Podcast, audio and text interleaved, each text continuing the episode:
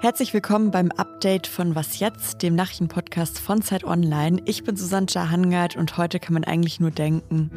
36 Grad Ja, es ist verdammt heiß an diesem Freitag, dem 18. Juni. Wir machen hier trotzdem heute harte Nachrichten. Wir schauen einmal auf neue Zahlen, wie viele Menschen mittlerweile weltweit auf der Flucht sind und wir sprechen auch über den linken Parteitag, der am Wochenende stattfindet. Der Redaktionsschluss für diesen Podcast ist 16 Uhr. Werbung. Diese Woche in der Zeit? Die Bücher des Frühlings. 16 Seiten blühende Fantasie. Von gefährlichen Liebschaften, einer Flucht auf dem Mississippi und magische Erzählkunst.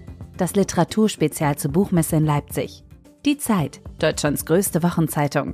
Jetzt am Kiosk oder direkt bestellen unter zeit.de/slash bestellen.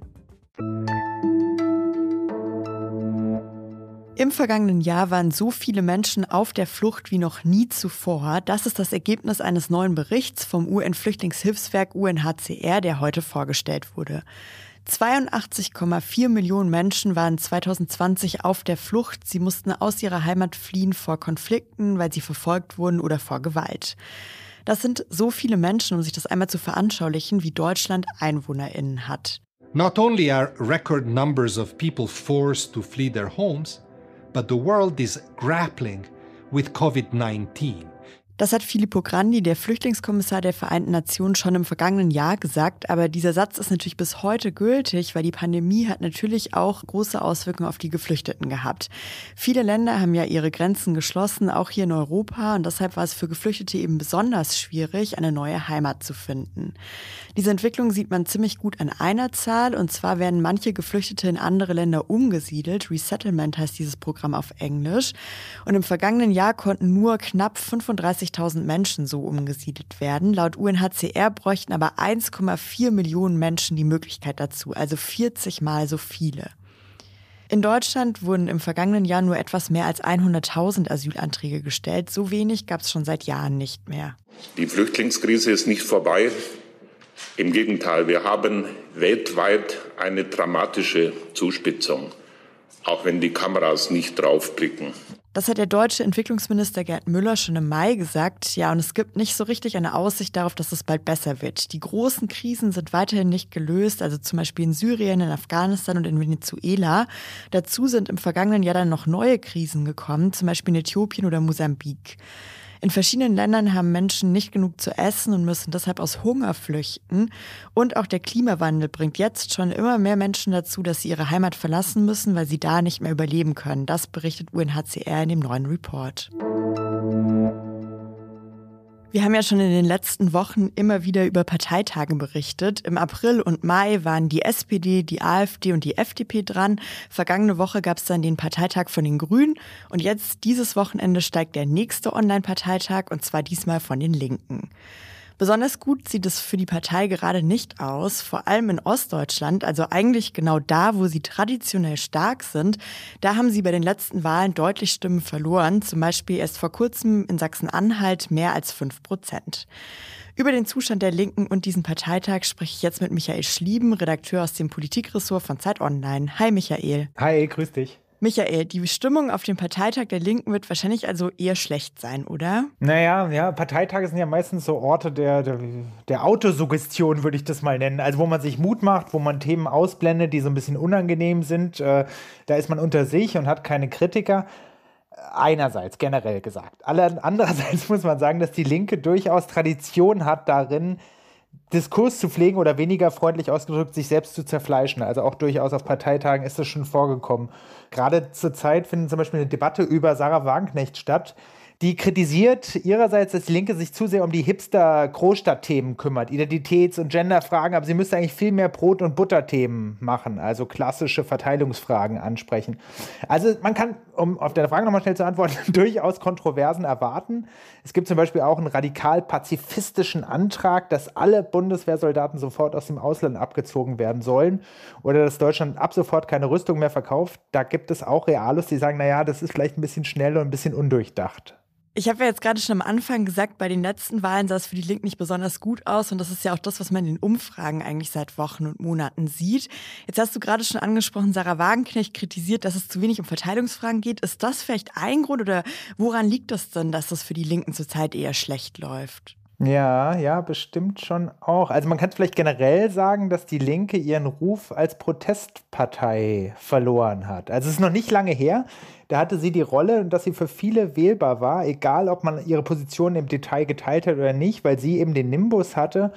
Wer die Linke wählt, der ärgert Regierung und Establishment. Inzwischen hat diese Position eher die AfD inne, ähm, die teilweise mit den Linken ganz direkt um dieselben Wähler konkurriert. Also die AfD ist inzwischen die mit Abstand stärkste Partei bei den Arbeitern, bei den sogenannten kleinen Leuten, was für die Linke natürlich schon ein Problem ist. Und währenddessen hat sich die Linke selbst weiterentwickelt. Die hat inzwischen Züge des Establishments. Also sie stellt in Thüringen zum Beispiel den Ministerpräsidenten und viele Kritik, die sie früher geübt hat, also Grundsatzkritik, funktioniert in der Form nicht mehr, je mehr sie an Regierungen beteiligt ist. Was glaubst du denn, wie können die Linken jetzt auf dem Parteitag und dann natürlich auch in den Wochen danach vor der Bundestagswahl das Ruder noch rumreißen? Ja, ja, ganz leicht ist es nicht. Also es wird auf dem Parteitag heißen, jetzt geht es um Inhalte, das heißt es ja dann immer. Und eine Position zum Beispiel von den Linken ist, dass man sich jetzt um den selbstbewussten Osten kümmern muss. Also dass mehr Ostdeutsche in Führungspositionen kommen sollen, dass, äh, dass die Industrie da gestärkt werden soll und so weiter. Den Fokus hatten die allerdings auch schon bei der Wahl in Sachsen-Anhalt und das wurde auch aufmerksam besprochen. Es hat aber nicht zu so viel Erfolg geführt. Im Gegenteil, du hast ja vorhin gesagt, wie die da bei der Wahl abgelost haben. Also man muss schauen, wie schlagkräftig die Programmatik der Linken momentan ist, zumal die Spitzenkandidaten Bartsch und Wissler nicht so Wahlmagnete sind, nicht so polarisieren, nicht so, auch nicht so gut sprechen können, wie zum Beispiel früher Gysi und Lafontaine, die einfach aufgrund ihrer Popularität auch Stimmen gezogen haben. Also es wird nicht ganz leicht für die Linke. Ja, vielen Dank, Michael. Sehr gerne. Es ist unser Auftrag, dass Jüdinnen und Juden in unserem Land sicher leben. Wir haben aber auch den Ehrgeiz, dass sie sich in unserem Land gut und sicher fühlen. Das hat heute Thomas Strobel, der Innenminister von Baden-Württemberg, gesagt. Seit Mittwoch haben sich die Innenministerinnen von Bund und Ländern beraten in der sogenannten Bundesinnenministerkonferenz. Heute ist das Treffen jetzt zu Ende gegangen und eines der Ergebnisse ist eben, dass die Innenministerinnen von Bund und Ländern gemeinsam entschlossener gegen Antisemitismus vorgehen wollen. Konkret heißt das, dass einmal anti-israelische Versammlungen an Synagogen beschränkt und gegebenenfalls sogar verboten werden sollen in Zukunft und antisemitische Gewalttaten sollen in der Kriminalitätsstatistik in Zukunft in einer eigenen Kategorie erfasst werden. Bisher werden sie unter der Überschrift rechte Gewalt einsortiert. Und noch eine weitere Veränderung hat Innenminister Strobel heute angekündigt.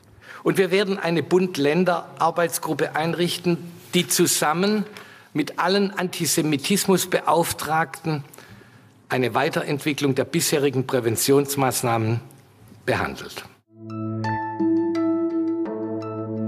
Was noch? Die USA bekommen einen neuen Feiertag. Präsident Joe Biden hat ein Gesetz unterschrieben und das damit festgemacht, nachdem schon beide Kammern des Kongresses dafür gestimmt hatten. Und dieser neue Feiertag findet auch direkt morgen statt. Am 19. Juni wird in den USA ab morgen der Juneteenth National Independence Day begangen. Mit diesem Tag soll dem Ende der Sklaverei in den USA gedacht werden.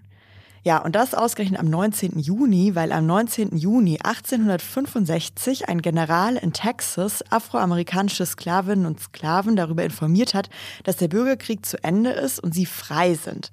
Sie waren tatsächlich die letzten Sklaven in Amerika und wussten, bis dieser General vorbeikam, nicht, dass sie schon seit mehr als zwei Jahren eigentlich frei waren. Besonders darüber freuen dürften sich jetzt schwarze Aktivistinnen in den USA. Die haben sich nämlich jahrelang dafür eingesetzt, dass Juneteenth ein nationaler Feiertag wird. Und damit sind wir jetzt auch schon am Ende vom Update für heute. Wie immer am Freitag möchte ich noch auf das Politikteil verweisen, unseren politischen Podcast von Zeit Online. Da ist in dieser Woche die Politikwissenschaftlerin Natascha Strobel zu Gast und erklärt, wie Konservative von Rechten lernen.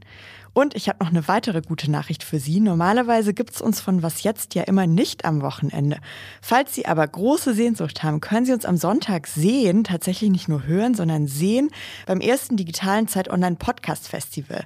Das läuft den kompletten Sonntag auf zwei Bühnen. Alle großen Zeit Online Podcasts sind dabei und eben auch wir vom Was Jetzt Team. Wenn Sie sich noch nicht dafür angemeldet haben, dann können Sie das nachholen unter zeit.de slash festival oder am Sonntag einfach auf Zeit Online klicken. Unsere Mailadresse ist wie immer wasjetzt.zeit.de. Ich bin Susanne Hangard und wünsche Ihnen einen wunderschönen Sommerabend.